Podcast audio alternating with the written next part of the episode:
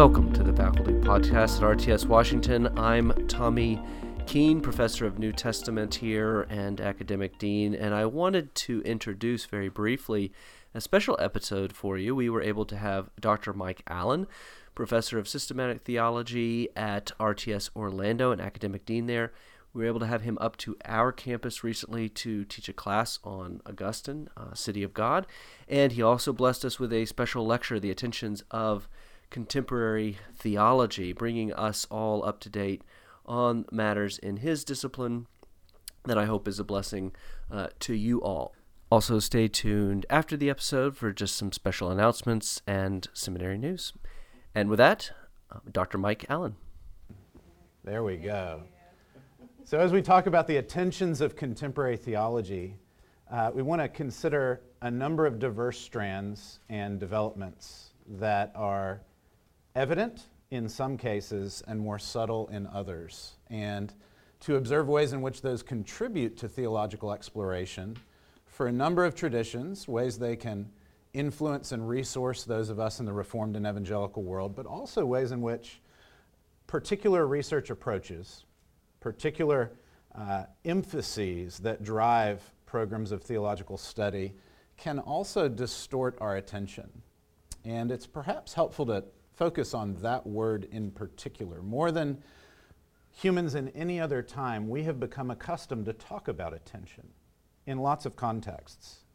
We talk about those who have attention deficit disorder. We realize that there can be a hyperactivity that can make paying close attention rather challenging, particularly in certain contexts or circumstances. All of us are increasingly aware of our capacity for distraction particularly for overstimulation as we see screens all around us and as we are increasingly used to interacting with that which gives us constant dopamine hits, making reflection harder. Plato and Aristotle spoke of many things and all sorts of troubles of the intellectual life, but we have moved into an era where the notion of attention is especially before us. And I want to suggest theologians haven't thought about that as consciously as patiently as we might. And that attention is actually a helpful way to think about some of the ways in which good theology, in particular systematic theology, can help to discipline our reading of Scripture, our thinking as Christian women and men, and our reflection on the wider world. So, first, as we begin to think about the attentions of contemporary theology, I want to sketch something very briefly and somewhat rapidly, too rapidly, I'm sure, of the various foci of contemporary attentions, various ways in which contemporary theologians are turning to focus on this or that. The first thing we could observe in biblical studies in recent decades has been a rush of attempts to identify a center to Holy Scripture itself or to various portions thereof. And there continue to be debates, whether it's decades ago uh, George Ladd speaking of the kingdom of God as the center of the teaching of Christ. Or it's Herman Ridderbos speaking of the overlap of the ages and a certain form of eschatology as the heart of Paul's teaching. More recent times, my own colleague Greg Beale, former teacher of mine also, speaking of new creation as the center of not just Paul or the New Testament, but all of Holy Scripture. We observe Old and New Testament scholars alike, debating what theme, what image, what focus synthesizes and draws together all the various strands that we see across the scriptures. In systematic theology, we can observe a, a rather different approach where again and again different approaches to thinking about doctrine have been focused not on a topic, but on a perspective. So, for instance, Dr. Sutanto mentioned that I recently edited a new companion to Christian doctrine, and considering the, the first edition 25 years ago and then that which I was commissioned to edit, the biggest difference surely was the range of perspectives of people involved in the task of Christian doctrine, expanding around the globe, involving people not just from different traditions, but different ecclesiastical traditions that converse and talk with one another in an active sort of way, but also people who are engaged in very precise programs of study. And so, for instance, we now have major areas of study focused on considering all of Christian doctrine, every topic, through the lens of disability. How everything from the atonement to the doctrine of humanity relates to thinking about the disabled and their particular experience. We have, of course, not only the continuation of movements like liberation theology or feminist theology and the like, but we continue to also have further research programs where a particular form of philosophical reflection, say analytic philosophy, with its precise concern for definition and for logical argumentation, is going to be applied again to each and to every topic of systematic theology.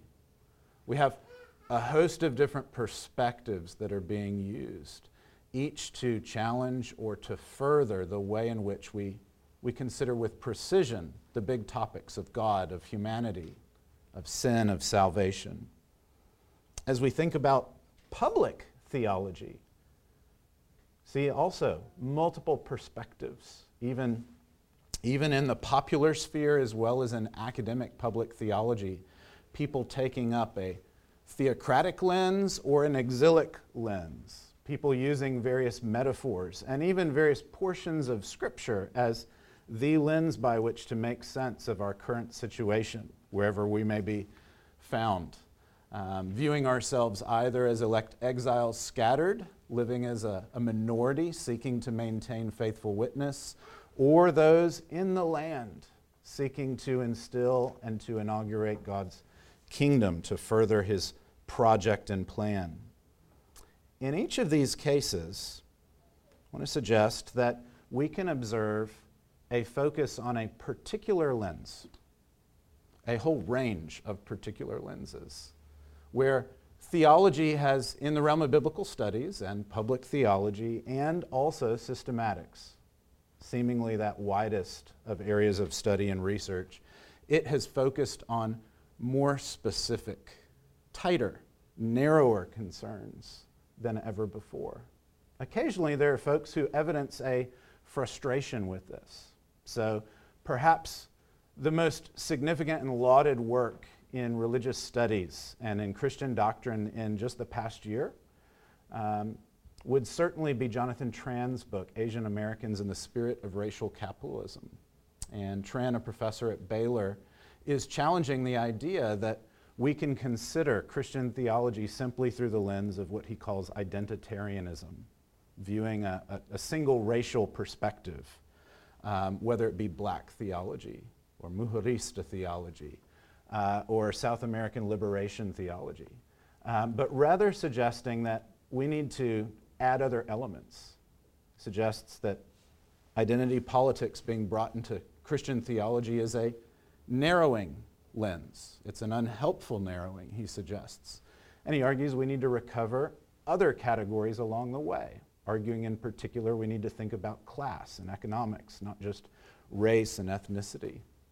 In one sense, you might say, he argues neo Marxists ought to remember not to lose Marxism along the way.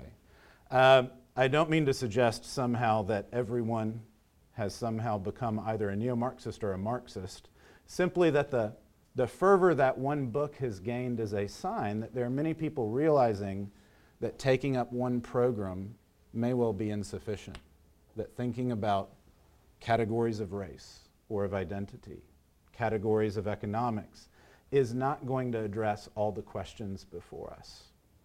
At the same time, if you consider reviews and interaction with a book even like that one, you can see so many other people find that even Tran's suggestions are themselves narrow and myopic. And there are many questions, in fact, I might suggest some of the most profound questions that he doesn't address, various itches he doesn't scratch at the most fundamental level.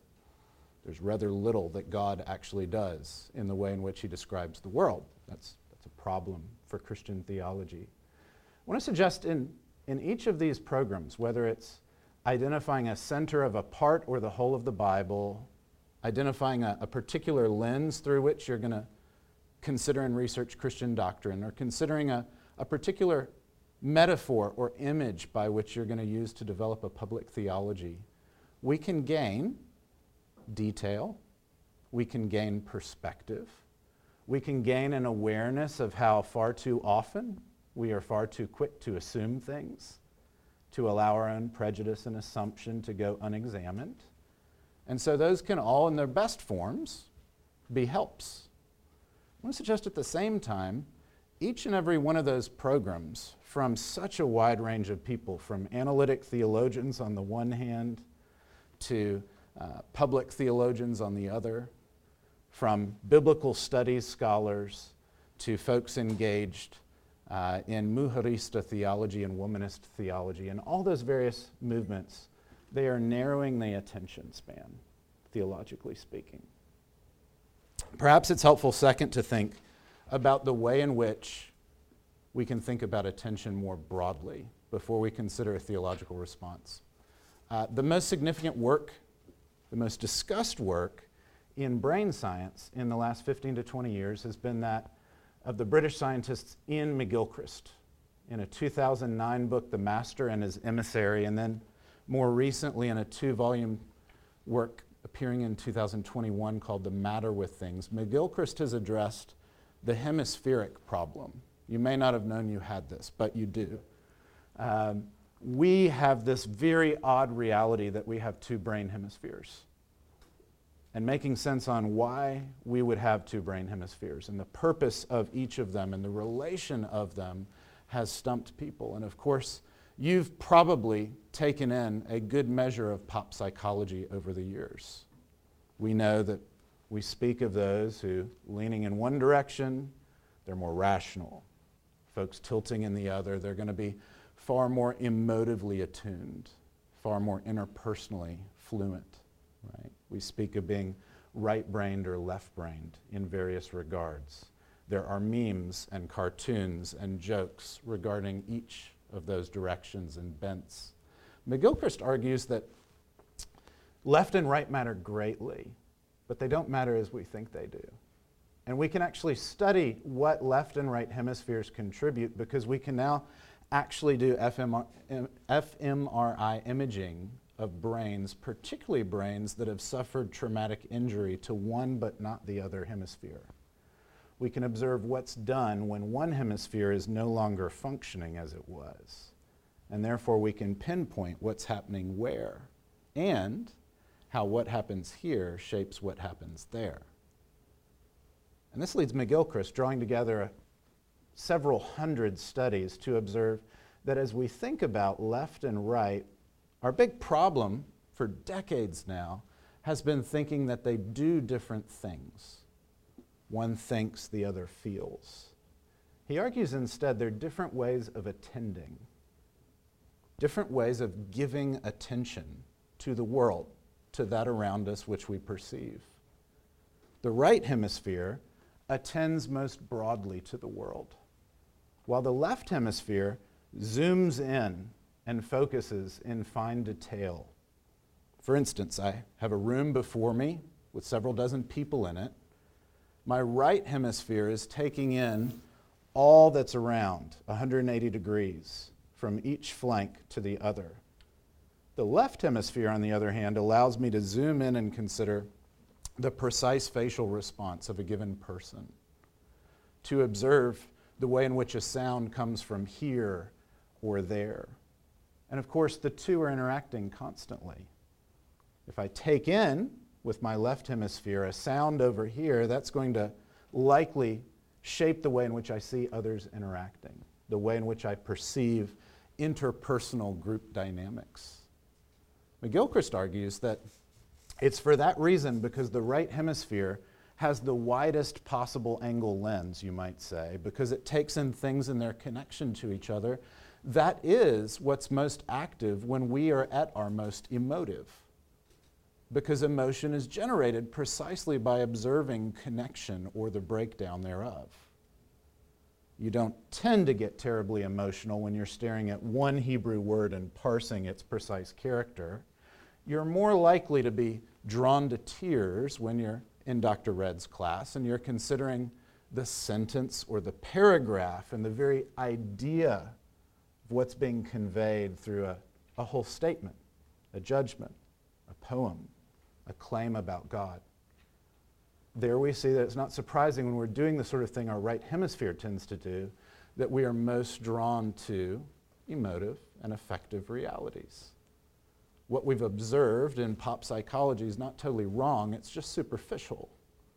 And McGilchrist's big point is that we need to realize the importance of attending to reality in both ways. If we don't constantly zoom in using that left hemisphere to catch detail and texture and find nuance, then we'll increasingly be driving with a, a hazy view, as though you didn't have bl- blinkers, as though you didn't have lights, as though you didn't have wipers, as though you were driving through a fog. But zooming in, catching a fine detail, is all about knowing where to take your car or your feet, where to take a journey, where to move across a wider map.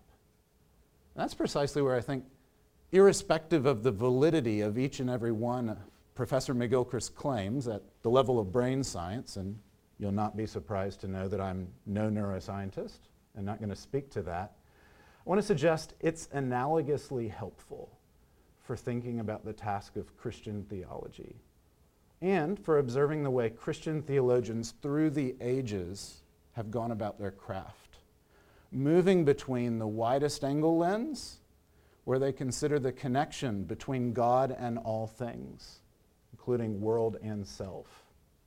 And where they zoom in here and there, focusing in fine grained detail, like a camera that zooms in to catch the very details of a person's face, not simply the wider vista in which they're seated. We zoom in to study a particular pericope in the Gospel according to Mark we zoom in to catch a Hebrew couplet found in the book of Psalms.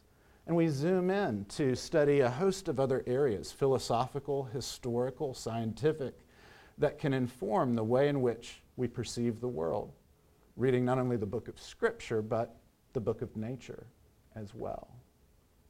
But in zooming in, we are drawing in detail and nuance color and perspective that's meant to shape the whole, for the whole is where we live.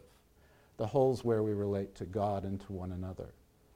I want to suggest that if that's marked Christian theology through the ages, doctrine, the wide angle lens, exegesis, the narrow zoom lens, then perhaps we could think about how that sort of approach to theology might actually serve to help us make the best use of trends in wider theology today and not to miss the necessary center of the task of Christian theology.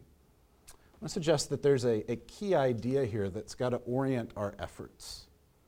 There are others I'd love to speak about. We'll get to just a brief description of hopefully three others at the last moment, but I want to describe one key element and commitment, and that is that doing Christian theology is about wholeness. It's about wholeness. If you consider the Apostle Paul in Acts 20, he has been there amongst the Ephesians and he's spent time investing with them. We know he has further aspirations. The entire book of Acts is organized such that he's got to make it to Rome. The movement of the gospel has to go Jerusalem to Judea to Samaria to the ends of the earth, symbolized by that city. And so he can't stay in Ephesus. And we know the journey must go on. But he's remained, and he tells us there in Acts 20 27 that he has stayed until he can know in good conscience that he is not held back from teaching the whole counsel of God. In other words, there is a, a sense of wholeness that they require if they are going to be a sustainable church, and he would be like a parent who had left a small child, abandoned it too early, left it to fend for itself too soon. Paul did not want to leave the Ephesian church undernourished and malprepared. And so he stayed over two years until he had taught through that whole counsel of God. We learn elsewhere in the pastoral epistles that's not a unique game plan. That's not some demand simply for that church, for the church in Ephesus. when Paul's writing later to Timothy in 2 Timothy 3, in a passage that, if you know any passage about the doctrine of Holy Scripture, you know these verses 2 Timothy 3 16 and 17. You know, they famously begin with reference to all Scripture being breathed out or inspired by God. But they also end with reference to the fact that all of this Scripture is breathed out and inspired by God so that the man or the woman of God will be equipped for every good work.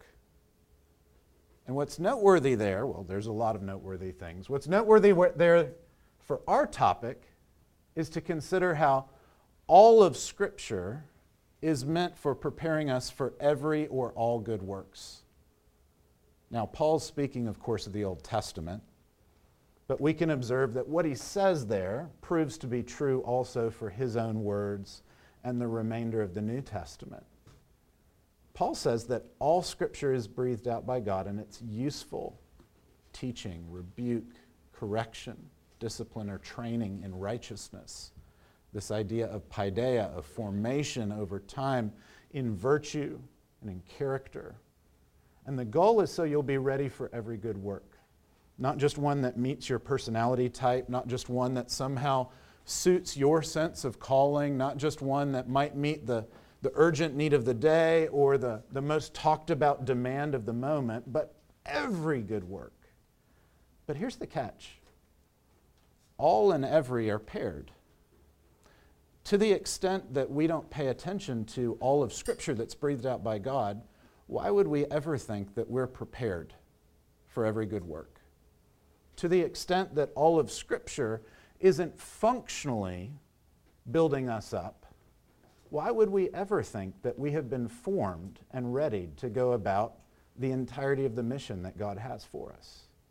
And it's here that I want to suggest we need to think not just about the canon of Scripture, the idea that we attest that there are a certain number of books of the Bible, but we need to address what we might call the functional canon of Scripture.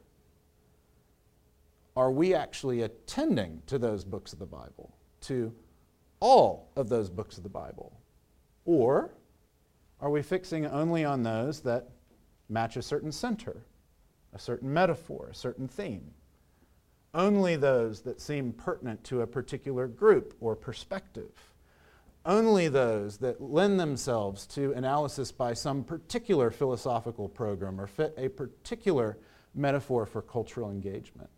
Paul's concern, writing to Timothy and preparing him to carry on the ministry, seems to be the very same thing that marked Paul's own work in starting Timothy's church, that church in Ephesus, the idea of wholeness. The idea that all of Scripture is meant to build up all of the people of God for every area of life. And I want to suggest that that demands a lot of examination because the Bible is a large book and because we find all sorts of reasons to find our attention narrowed. It can be narrowed by our tribe. Different churches, of course, zero in and zoom in upon certain things and not others. Perhaps most obviously, we know ever since the Marcionite era of the second century, we continue to see there are churches that ignore the entirety of the Old Testament. It's the most obvious canonical amputation. But there are many others churches that only pay attention to the red letters, or churches that only pay attention to the Gospels, or Christians that only listen to the Apostle Paul because, goodness, he seems the most evolved and philosophically astute we can find that our tribe lends itself to certain texts or perhaps to certain ideas. We are defined by this doctrine or by that focus. We can be defined and limited by our origin story, spiritually speaking. If we came out of legalism or if our tradition was birthed in a particular controversy, that can so focus our attention that we often miss other things for us in God's holy word. We can be shaped also by that which is around us the tyranny of the urgent, the blinking lights on screens and in the screams of our neighbors. We do need to attend to the challenges of the day.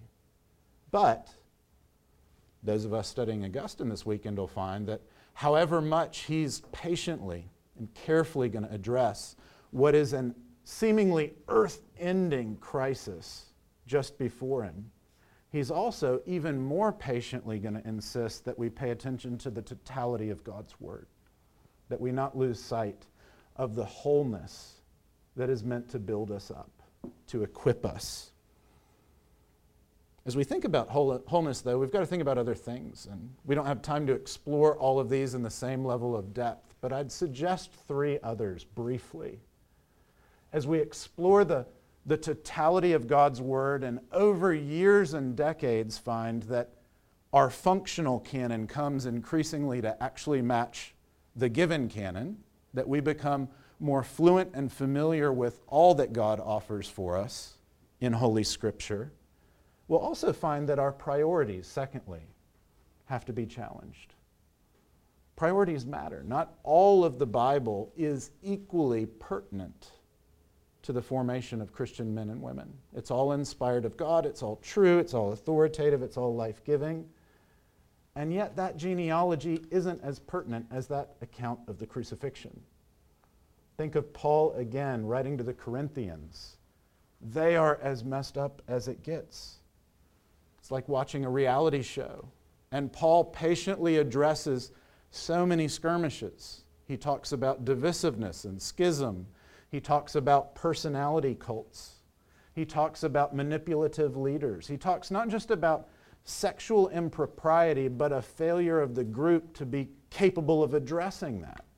He talks about the worship war, than which none greater could be imagined, where the rich, rich are getting smashed and the poor are there left without anything to eat or drink, only to watch in shame. He writes about so many things and he addresses them all.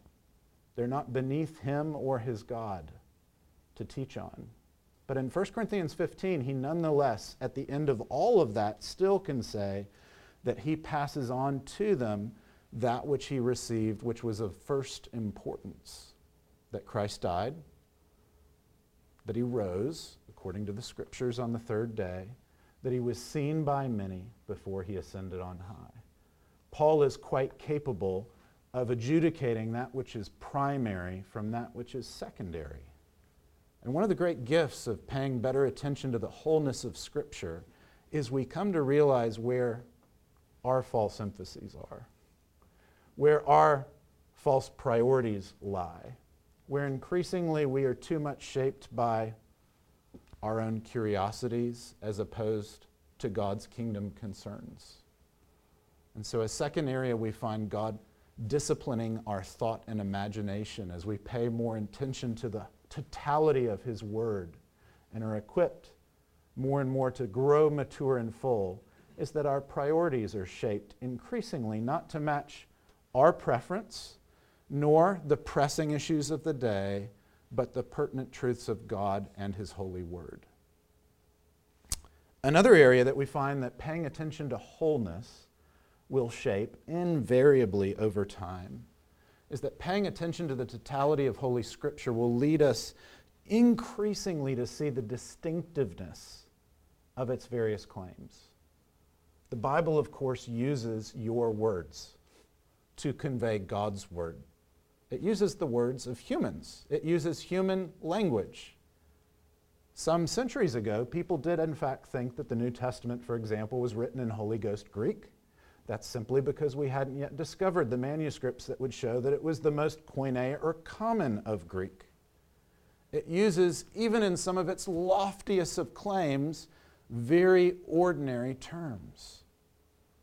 And so you can go across the river and you can see words like justice. You can see words like peace. You can see them etched in stone, and you can see them on any number of op eds every week. And yet we find they appear in God's holy word. And in all of our daily lives, we use other words. I love a good cafecito. And I find that basketball is a good thing. The Lord is good and God is love. And when Holy Scripture says God is love, it's not quite the same as my delight in Cuban coffee.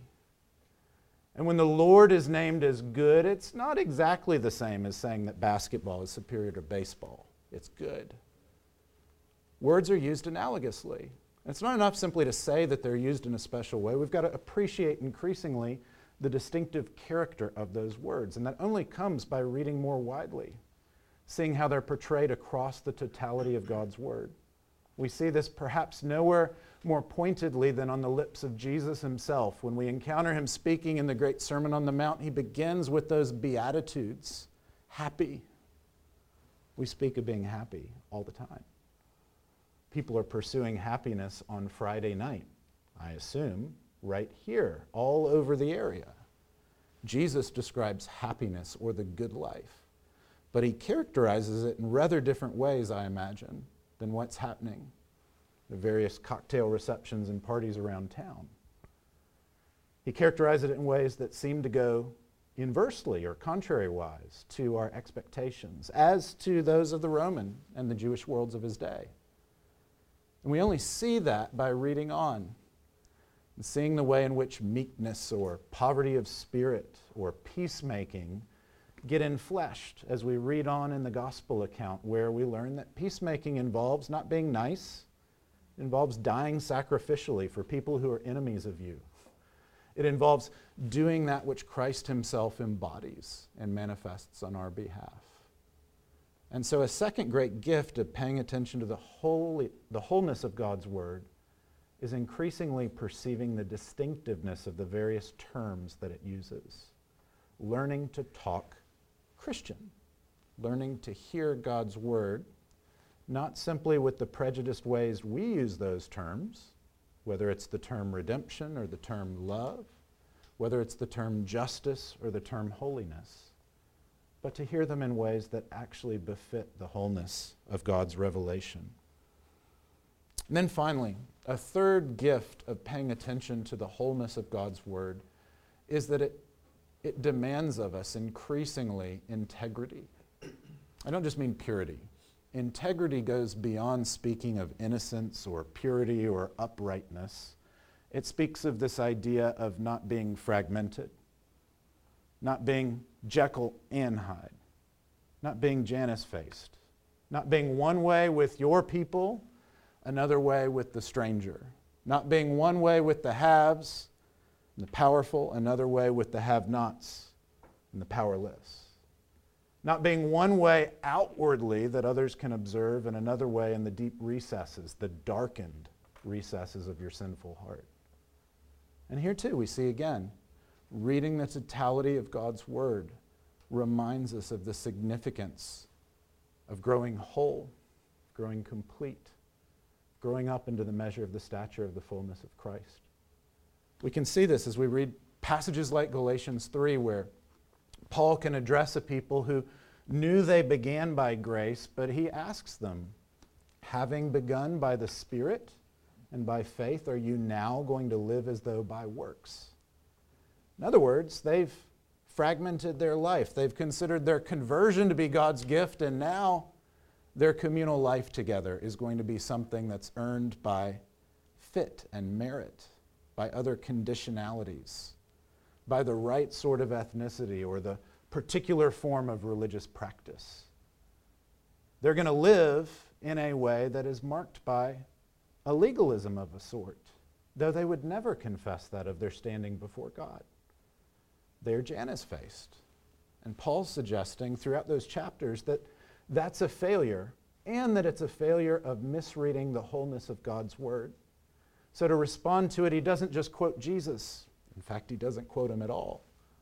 To address it, he goes back to the Old Testament and he quotes from across the Pentateuch to show that they have paid attention only to particular verses, but not to the totality of the law. And so they've reveled in salvation by grace alone, but they've fallen into a community that's marked by works. They've failed to follow the way of the Lord. And what we learn from that from Matthew 5, from so many other passages, is that paying attention to the wholeness of God's Word doesn't just address the perspectival needs of a, a given identity group, it doesn't just address those texts or themes that lend themselves to a particular philosophical program. It calls us to wholeness, and that means integrity, to being challenged in every area across the board. That we would know that resurrection has to take hold of the totality of our life, and that means every bit of our imagination, every area of our mind, every recess of our heart, every term that we employ, and everything that we see. I'd love to explore each of those three results further. Time precludes. But I hope you can see just a bit of how they allow us to commit ourselves to something. Not to ignoring people who bring expertise employing this or that research program. No, we ought to attend to them. They may well enable us to catch fine grained detail that we'd otherwise miss. They may point us back to examine again where we have failed to listen to the wholeness of God's Word, the distinctiveness of its call, the priorities of its teaching, the integrity it demands of us as Christian sisters and brothers. But that we should never simply allow ourselves to myopically be reduced to those programs. And I'd suggest that that's why systematic theology continues to have a pertinence. Precisely because we do put God in a box. We do pursue this line of inquiry or that center. We do view things from my perspective or from that research program. And the questions of systematic theology are always the questions of wholeness, the protocols of demanding and disciplining our thought so that we continue to be challenged by God's Word by its wholeness, by its priorities, by its distinctiveness, and by the integrity that it demands. And we've got a few minutes left, and I'd love to explore whatever unclarities I've offered, but also whatever practical protocols might flow from that, especially those of you who are students growing into theologians right now. So we've got, what, 15 minutes for Q&A maybe?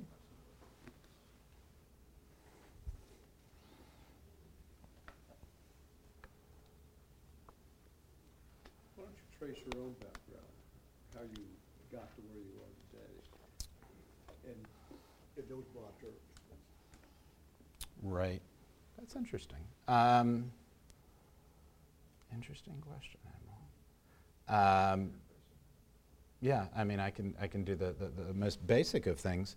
Uh, you know, I, I grew up in a Christian home, and before too long in a, a pastor's home. Um, and more specifically, a Presbyterian home.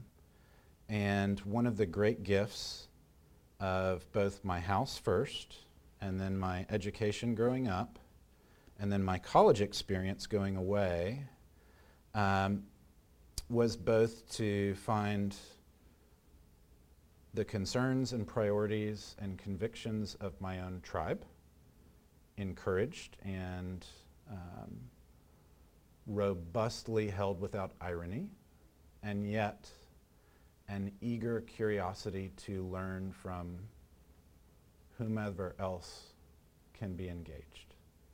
And that was encouraged at home by parents and others, by mentors and teachers in school, by professors in college and graduate school, and colleagues later.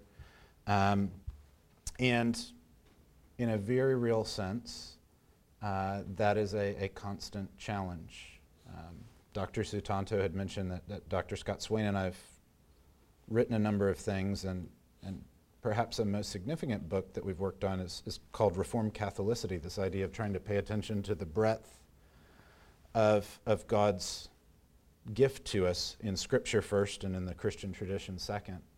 And, and saying that matters is one thing. Learning to listen well and to be challenged and to engage things thoughtfully is a, another matter. And that's something that I find continually to be a, a constant challenge to gain the kind of patience and diligence and humility and teachableness, and just frankly the kind of ear and eye to be able to benefit from Bernard as well as Owen, from Thomas as well as Bavinck, you know, from Augustine as well as Calvin or Luther.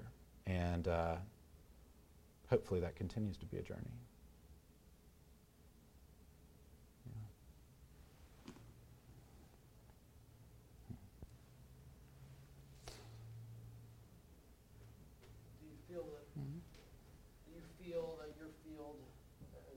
thinking about what brought you into Mhm. ST. You kind of ended on that note. You feel that ST as a perspective, as, a- as an approach, is particularly helpful. And you- a lot of, a lot of, you're talking, Mhm. the introduction, did a lot of theological themes. And Right. you, know, you and you decided to go into systematic theology. You, feel Right. particularly helpful in pursuing wholeness or articulating Right. wholeness in Scripture? Yeah, I, I think so. Um, there's a whole second element of McGilchrist's description of how thought and attention works. That is, the, the right hemisphere is the master, the left is the emissary. I was really hoping Tommy Keene would be here to hear me say this, but anyhow, um, uh, this doesn't mean theologians are better than New Testament scholars. Um, but it does mean that, that the way that our brains work, and I think the way any reading of Scripture works actually, is that you're always contextualizing things in larger forms. And that means increasingly thinking in broader synthetic fashion. Uh, it has to be prevalent. But it also has to be checked because it can be using terribly misperceived contexts. And so there's a symbiosis that's necessary. Um, I, I do think, particularly when you think about our cultural moment missiologically, uh, that precisely as, as most of us are living in contexts that are going to be increasingly biblically illiterate and morally post Christian and culturally pluralistic in a, a more radical form, uh, that it's precisely their systematic wide angle perception becomes more important. Uh, because the very words that are used in a, a verse as simple as John 3.16 won't make any sense. At least they won't make Christian sense in talking to someone. Um, and so being able to paint a broader picture becomes very important. Um, I think anew. When you live in a setting where biblical literacy is higher, where theological fluency is encouraged, not ignored or curtailed by other institutions, uh, then in that kind of setting, and there are many of these still around the world, uh, in that kind of setting, you can coast without systematic thought intentionally. Um, but to the extent that that's not the case, uh, the, the work of exegesis just becomes almost impossible on its own. So um, I do think for, for missiological purposes, we're at a moment where systematic thought becomes incredibly dire. Yeah.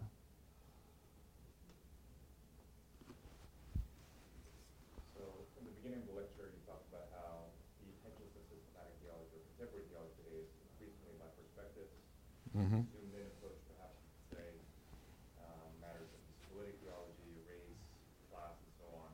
But you also argued that we shouldn't be myopic, and yet we should be attending to some of these studies Yep. at the same time. What protocols would you offer in, in being able to do that, basically? Because I think the temptation is always to say Right. ignore, or just be completely Right. tuned. Let me answer with a different analogy. Um, probably like most of you, I've, I've had some severe, severe medical issues at times. And if you haven't, you know relatives who have. And of course, when you're trying to identify and diagnose a problem, you need specialists who are going to be capable of bringing the eye of an oncologist uh, or a very particular kind of oncologist uh, or this or that specialist. Uh, but of course, the reality many of us face is you find yourself talking to this and that specialist, and someone says, But I'm an endocrinologist. I can't think about X, Y, or Z. and there's a, a failure to connect things, right? Um, and oftentimes we, we suffer from a sense of how the whole body suffers to the extent that, that the expert here isn't in any way in conversation with the, the lens, the tools of imaging and of study there. Um, theologically, I think we can have the same sort of thing. You do need specialists. You do need advanced equipment and uh, diagnosis that, that requires a kind of fluency in this comparative linguistic study or in that philosophical reflection. Uh, but the crucial thing is to be aware of the limitations of each and of the various interconnections. So, for instance, to be able to always ask, what will and what won't this line of study catch? What will or what will it won't uh, allow me to perceive and thus be challenged to, to intellectual theological repentance by? Um, and mindful of what its benefits and limits will be, what other lines of study do I need to be in conversation with if I want to grow whole and mature and not amputated or imbalanced? And so that, that of course, requires, for most of us, not being Renaissance men or women who, who can do it all, uh, that requires community, um, communities of expertise, uh, communities of scholars, to be sure, but communities of Christians more broadly and that's surely one reason why Paul, you know, in Ephesians 1, he prays that you would know the power of God's love. And by the time he loops back to the same prayer in Ephesians 3, he's very emphatic. Knowing the power of God's love isn't a job for a solitary soul, it's, it's the task of that you together, being rooted and grounded in love, would be capable of perceiving the height, depth, width, and breadth of God's love for you in Christ. And, and so being capable of conversing with one another about what this person's expertise can add, but the limits to what it'll bring before you and how that has to be complemented by others. We too often think adversarially uh, or not at all about others. And that's where I think the, the job of the, the systematic thinker is actually not to be an expert of a thing, but to be a conversation broker. And perhaps because I'm a middle child, I'm drawn to doing that, um, keeping people talking of sorts. Um, but uh, it seems to me that that's the unique challenge of somebody who's going to try and focus particularly on the broadest connections or the widest angle lens of perceiving God in relation to all things. How to, how to observe and converse with all those different expertises. Yeah. You also talked about systematizing around or through a particular lens that I thought I understood you to mean you could get at the whole through that kind of a perspective or lens. Can you suggest efforts have been successful? Uh, I can't because I don't think it's successful as such. um, if you were to tell the story of biblical studies, uh, I mean, it would be a parallel version of the identitarian form of systematic theology, uh, in that just as there are so many perspectives or approaches to viewing doctrine, uh, so there are also just as many sinners claimed to be in Holy Scripture.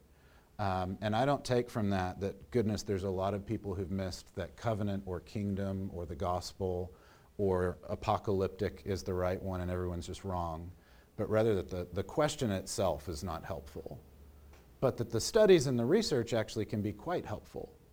So I'm not convinced that apocalypse in Christ is the organizing theme of the entire New Testament. That strikes me as very strange, to put it kindly. Um, but a lot of scholars doing a lot of work on that theme are able to bring out elements of particular books in the New Testament, which you wouldn't be able to hear in the same way apart from, from thinking that theme. Similarly, with new creation or kingdom, or even something as broad as covenant. Covenant doesn't bring out every element of every book. Uh, the Bible doesn't, in the same way, sound in each part of the canon. And so I would suggest we can glean from those studies the good of each of them, um, but the form of the, the question that somehow any one of them could be the be all or end all, that's the myopia that I, I think we find our attention unhelpfully narrowed. But you don't think you could radiate outwards from the center? Uh, there's a book in the library, it's a systematic theology entitled Doxology. I. It was just so intriguing to me, I didn't read it, but that, but I Right. can imagine that that could cover a lot of territory. It's a great book by Geoffrey Wainwright. I've read it. It's wonderful. Lots of good material. Uh, there are tons of things it doesn't, and I would suggest can't quite say using that category. Which isn't to say that you can't somehow logically relate everything in the Bible to doxology. Simply if that's your organizing lens, you're likely going to miss um, or underperceive other elements, right? Um, it would be akin to somebody. Uh, I'm reminded of, of the great theologian Chris Rock. Um, in one of his earlier theological tomes, he was commenting on growing up and how his father thought Robitussin was the solution to every medical problem. That will solve many conundrums. Robitussin will either fix the problem or put you to sleep, right? Which eventually gets you right. But when you've got a broken arm, it, it doesn't help, right? Um, and it may actually, on certain occasions, when it's just putting you to sleep, actually mask what's really going on. It may actually hurt or, or at least hinder perceiving what the underlying problem is. And I would suggest if we take one theme, whether it's kingdom or worship or covenant or apocalypse, it will help in certain cases because that's the matter at hand. Uh, in others, though, it will hinder us hearing the text in its own terms and other themes that would be more pertinent to us exploring that and receiving that. Um, that'd be the reason for my hesitancy. Yeah. But go read that book. It's a great book. Yeah. So in the in your study of, uh, this theme, paying attention to the totality mm-hmm. of Scripture, the wholeness of God's Word, its distinctiveness, the priorities and integrity, mm-hmm. like like what where have you drawn like your influence like not only throughout all history, whether it's Protestant, Roman Catholic, Mhm. Orthodox, but just maybe even contemporary scholarship. Like Right. where- Like, where you like see people do, doing that. Right. Where it influenced you. There's, there's a host of people who are inspiring in that regard, attempting to think broadly in that, in that way. Um, you know, you're hearing from a number of Bavinck scholars, and, and certainly like no human. As with every human, neither he nor anyone succeeds totally, but, but that's very much a concern of his. You can think of other recent theologians like John Webster, for instance, trying to, to think of God in relation to all things and to pay attention to not just Christology or creation theology, but to the totality of what God's Word says. And again, not, not being able to work that all out in one person's lifetime, but but aiming at that, trying to, to train theologians to ask about that. Augustine's a great example, and that's the reason for talking to this at the beginning of a weekend looking at City of God, because Augustine has the biggest crisis we could imagine to address. The tyranny of the urgent is real, and the eternal city has just been sacked for a weekend.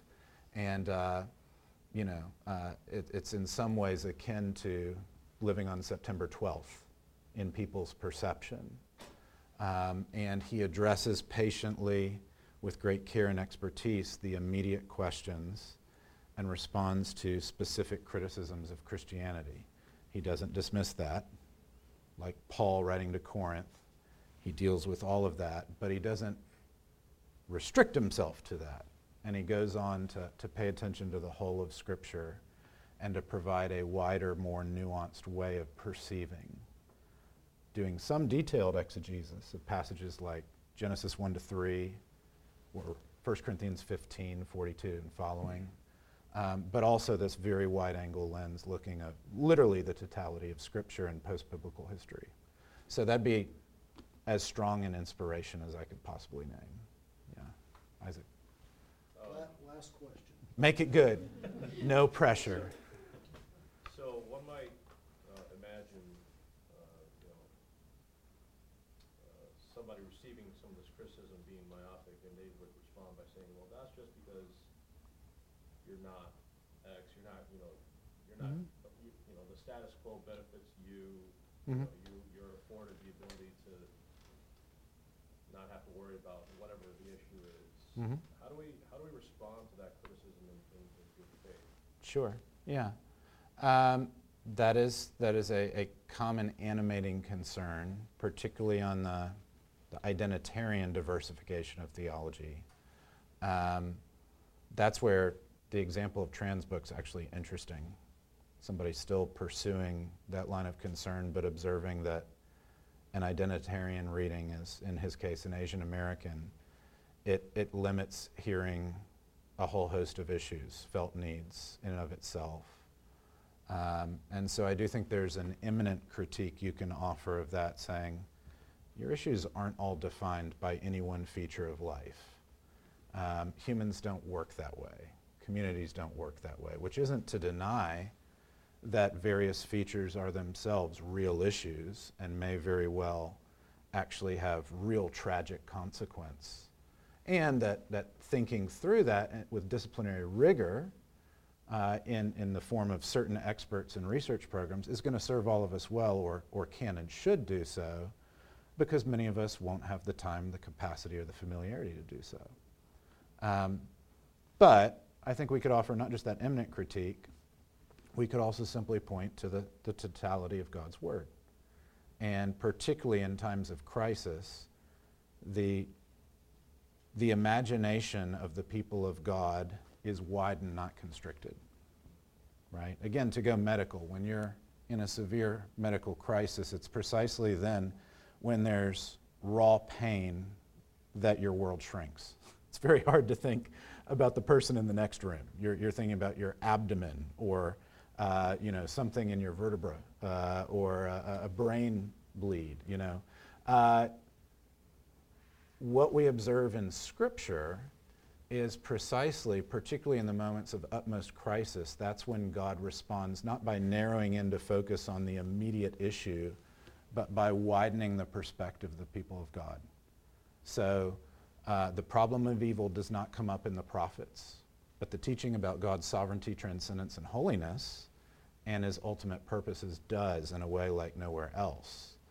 Um, similarly, in the book of Revelation, you know, that's, that's not a time for talking about uh, sort of a martyrological kind of perspective on, on how woeful early Christian existence is, though it, it really was, but for this apocalyptic, imaginative rethinking of how God is amazingly bringing promises to fulfillment, and glory is, is coming as with Christ through suffering. Um, and so I, I think the very form of how Scripture responds to crises ought to shape our individual responses to crisis in our life, but also communal ones, which isn't to say you, you don't talk about challenges where individuals, communities, suffer in, in profound ways. Um, but you're, you're called not to zero in. In fact, Scripture suggests you will, and so you're disciplined to widen your gaze.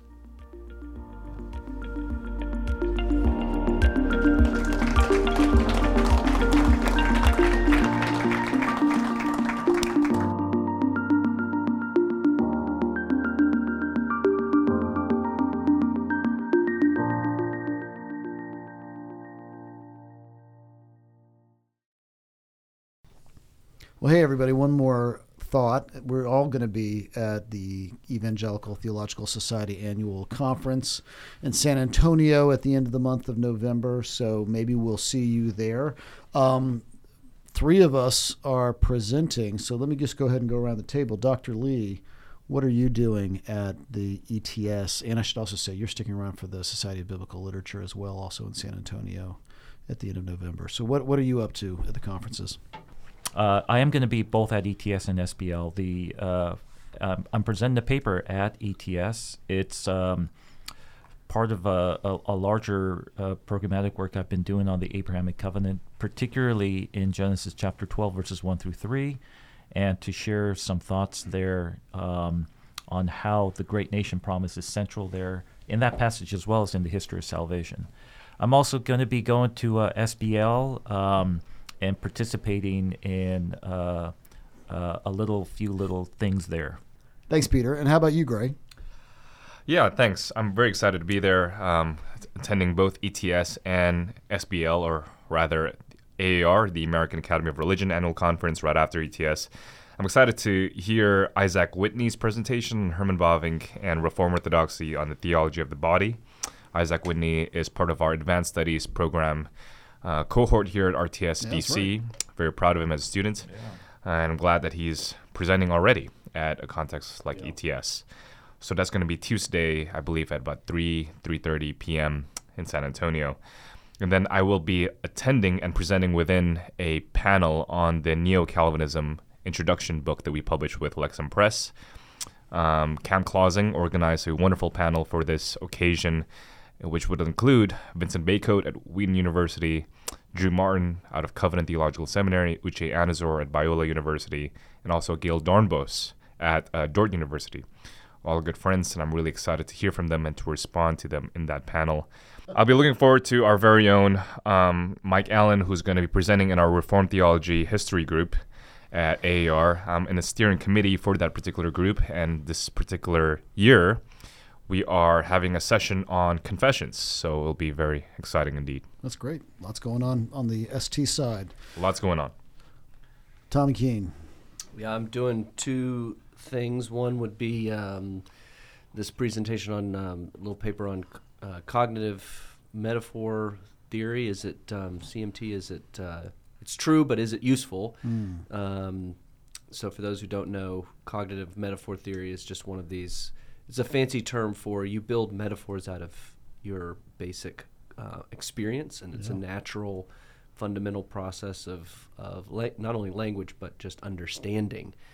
Um, so, with that uh, observation, does that actually help us interpret Scripture? Uh, does, is it a tool that we can use to uncover new knowledge, or is it just a description of, of what we do? So that's uh, paper one. And then on Wednesday, we're doing this uh, Greg Lanier and Will Ross at RTS, uh, RTS faculty have organized a, a book on the Septuagint, uh, the authority of the Septuagint, and I'll be presenting the New Testament uh, component of that That's great. of that paper. So excited about that. All right. So if you're out there, Paul Jeon and I will also be at the conference. So if you see us in the book room, come up and grab one of us. We'd love to meet you and look forward to seeing you in San Antonio.